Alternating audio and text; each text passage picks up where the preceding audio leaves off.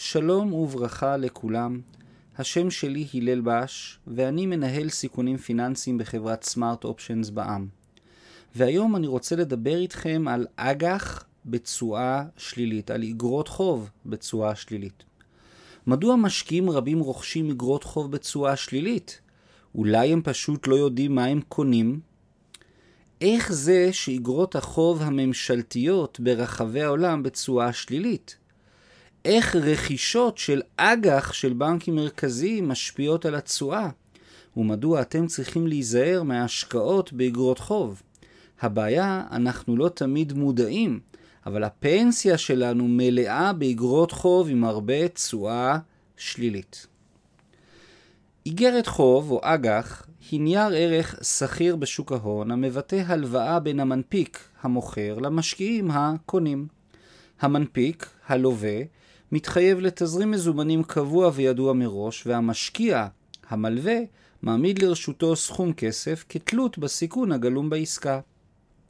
ככל שהעסקה מסוכנת יותר ויש יותר סיכוי שהמנפיק לא יוכל להחזיר את הכסף, לעמוד בכל התחייבויותיו, הסכום שיועמד לרשותו הולך ופוחת.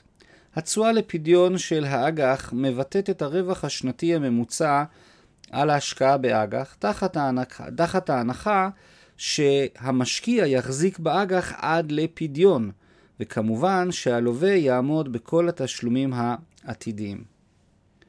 תשואה שלילית בשנים האחרונות אנו עדים למצב קצת מוזר ויוצא דופן מבחינה פיננסית. תשואה שלילית באגרות חוב. ישנן סדרות אג"ח בשווקי ההון בישראל ובעולם שמגלמות תשואה לפדיון שלילית. הכוונה היא כי מי שירכוש את האג"ח במחיר השוק העדכני צפוי להפסיד כמה שברירי אחוזים בכל שנה.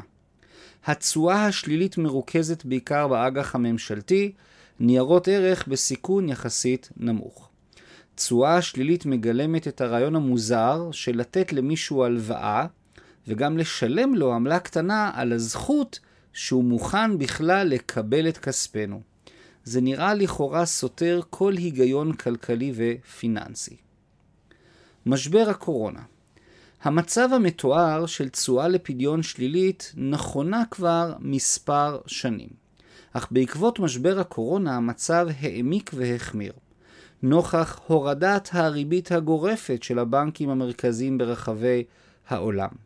כמו כן ברוב מדינות העולם המפותח הבנקים המרכזיים, ובראשם הבנק המרכזי האמריקאי, The Fed, מתערבים בצורה ישירה בשוק האג"ח הממשלתי על ידי רכישת אגרות חוב בקנה מידה משמעותי, במסגרת מדיניות של הרחבה מוניטרית מסיבית, סוג של QA, כפי שנראה בהמשך, QE סליחה, Quantitative Easing, כן, כפי שנראה בהמשך.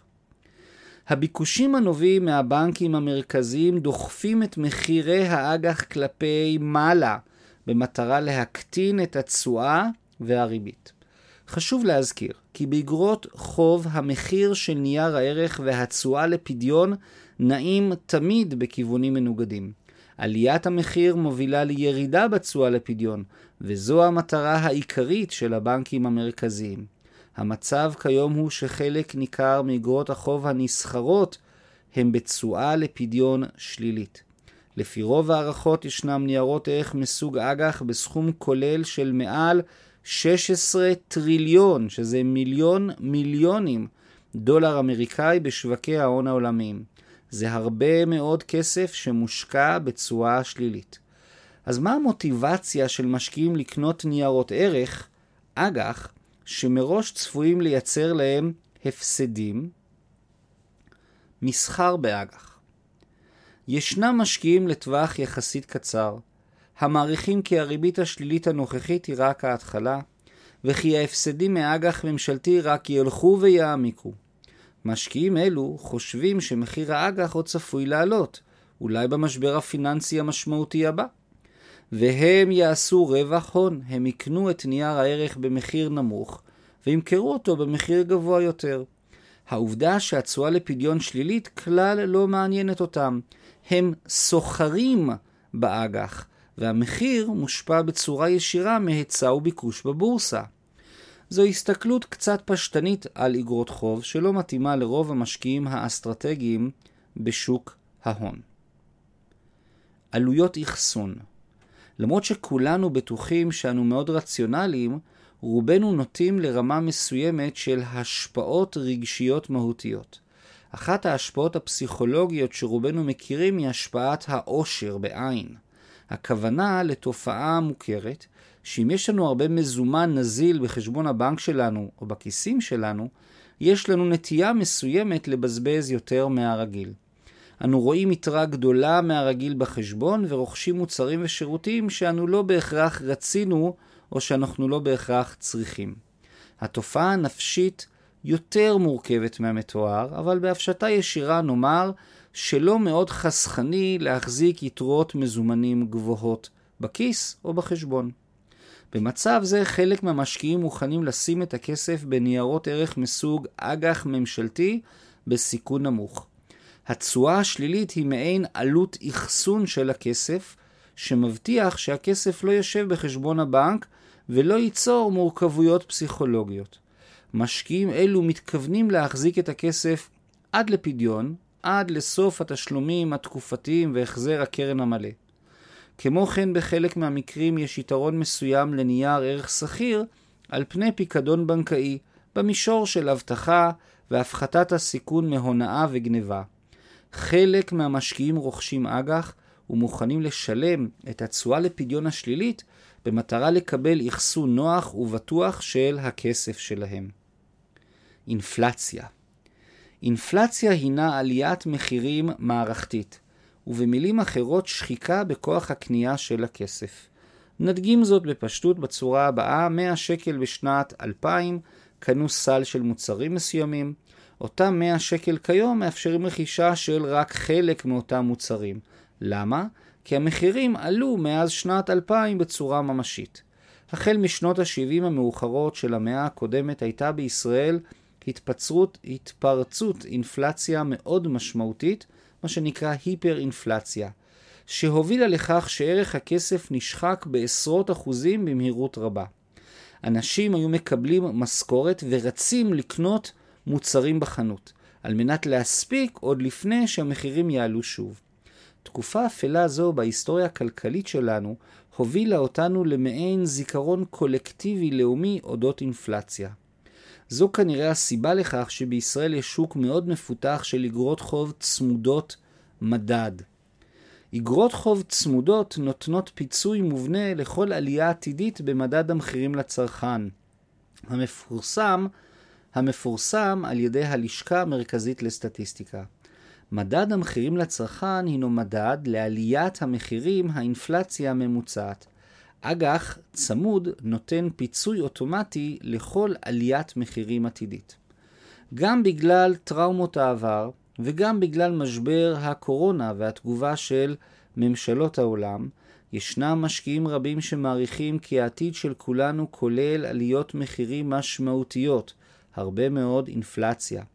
בשנים האחרונות מדד המחירים לצרכן בישראל ובעולם נשאר ברמה אפסית עד שלילית, אבל בגלל משבר הקורונה, הרחבה הפיסקלית והמוניטרית של ממשלות העולם, ובעיקר החששות מחוסר הוודאות שבעתיד, ישנם רבים וטובים שמעריכים שאנו לפני אינפלציה ממשית בעולם המפותח.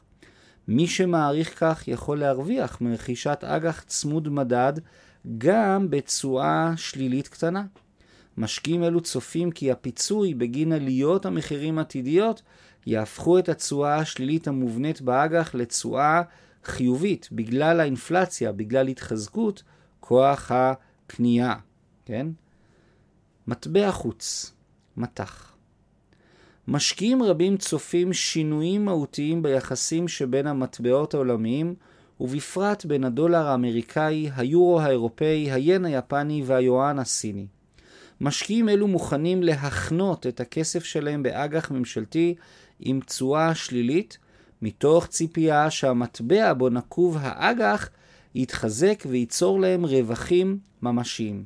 נדגים, משקיע ישראלי רוכש אג"ח של ממשלת גרמניה לשנה, סיכון מאוד נמוך לחדלות פירעון. כאשר שער חליפין יורו שקל הוא 4 שקל ליורו. האג"ח נושא תשואה לפדיון של מינוס 1%.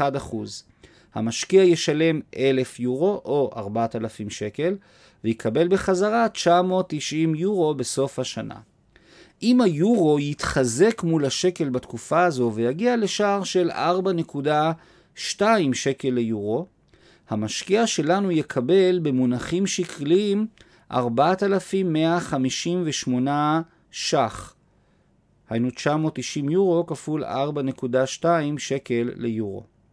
בדוגמה תאורטית זו התשואה הינה כ-4% בשנה, גם אחרי ששילמנו לממשלת גרמניה 1% על הזכות לתת להם הלוואה. מילת אזהרה ספקולציה ביחס לשערי חליפין הינה עסק מאוד מסוכן. שערי החליפין הינה מאוד תנודתיים, ורבים וטובים הפסידו את המכנסיים שלהם בהערכות עתידיות אודות התנועות המרכזיות של שערי החליפין בארץ ובעולם. ראו, הוזהרתם. לתת הלוואה למישהו וגם לשלם לו על כך נשמע קצת לא הגיוני. אבל במציאות של תשואה שלילית על אג"ח, חשוב להזכיר כי יש גם תשואות עקיפות וחיצוניות על החזקת אגרות חוב. אחסון, אינפלציה, שערי חליפין ומסחר הינן המרכזיות שבהן. הן אינן באות לידי ביטוי מפורש במשוואות הכלכליות של תשואה לפדיון, אבל חלק מהמשקיעים מוכיחים שהן קיימות ומשמעותיות. אני מקווה מאוד שרוכשי האג"ח האלה באמת מבינים את רעיון התשואה השלילית ובאמת מפיקים ערך מאותן תשואות uh, חיצוניות. הבעיה הגדולה של אגרות חוב השליליות היא מעין בעיה טכנית. אנחנו לא באמת יודעים שאנו מחזיקים בנכסים אלו, מחזיקים אותם בשבילנו. השחקנים העיקריים בשוקי האג"ח הם הגופים המוסדיים שמנהלים את הכספים שלנו לטווח ארוך. הם רוכשים את אגרות החוב האלו שנחשבות כבטוחות, אבל ההשקעות האלה גורמות לכך שהתשואות שלנו על הפנסיה בשנים הבאות צפויות להיות נמוכות מהצפוי.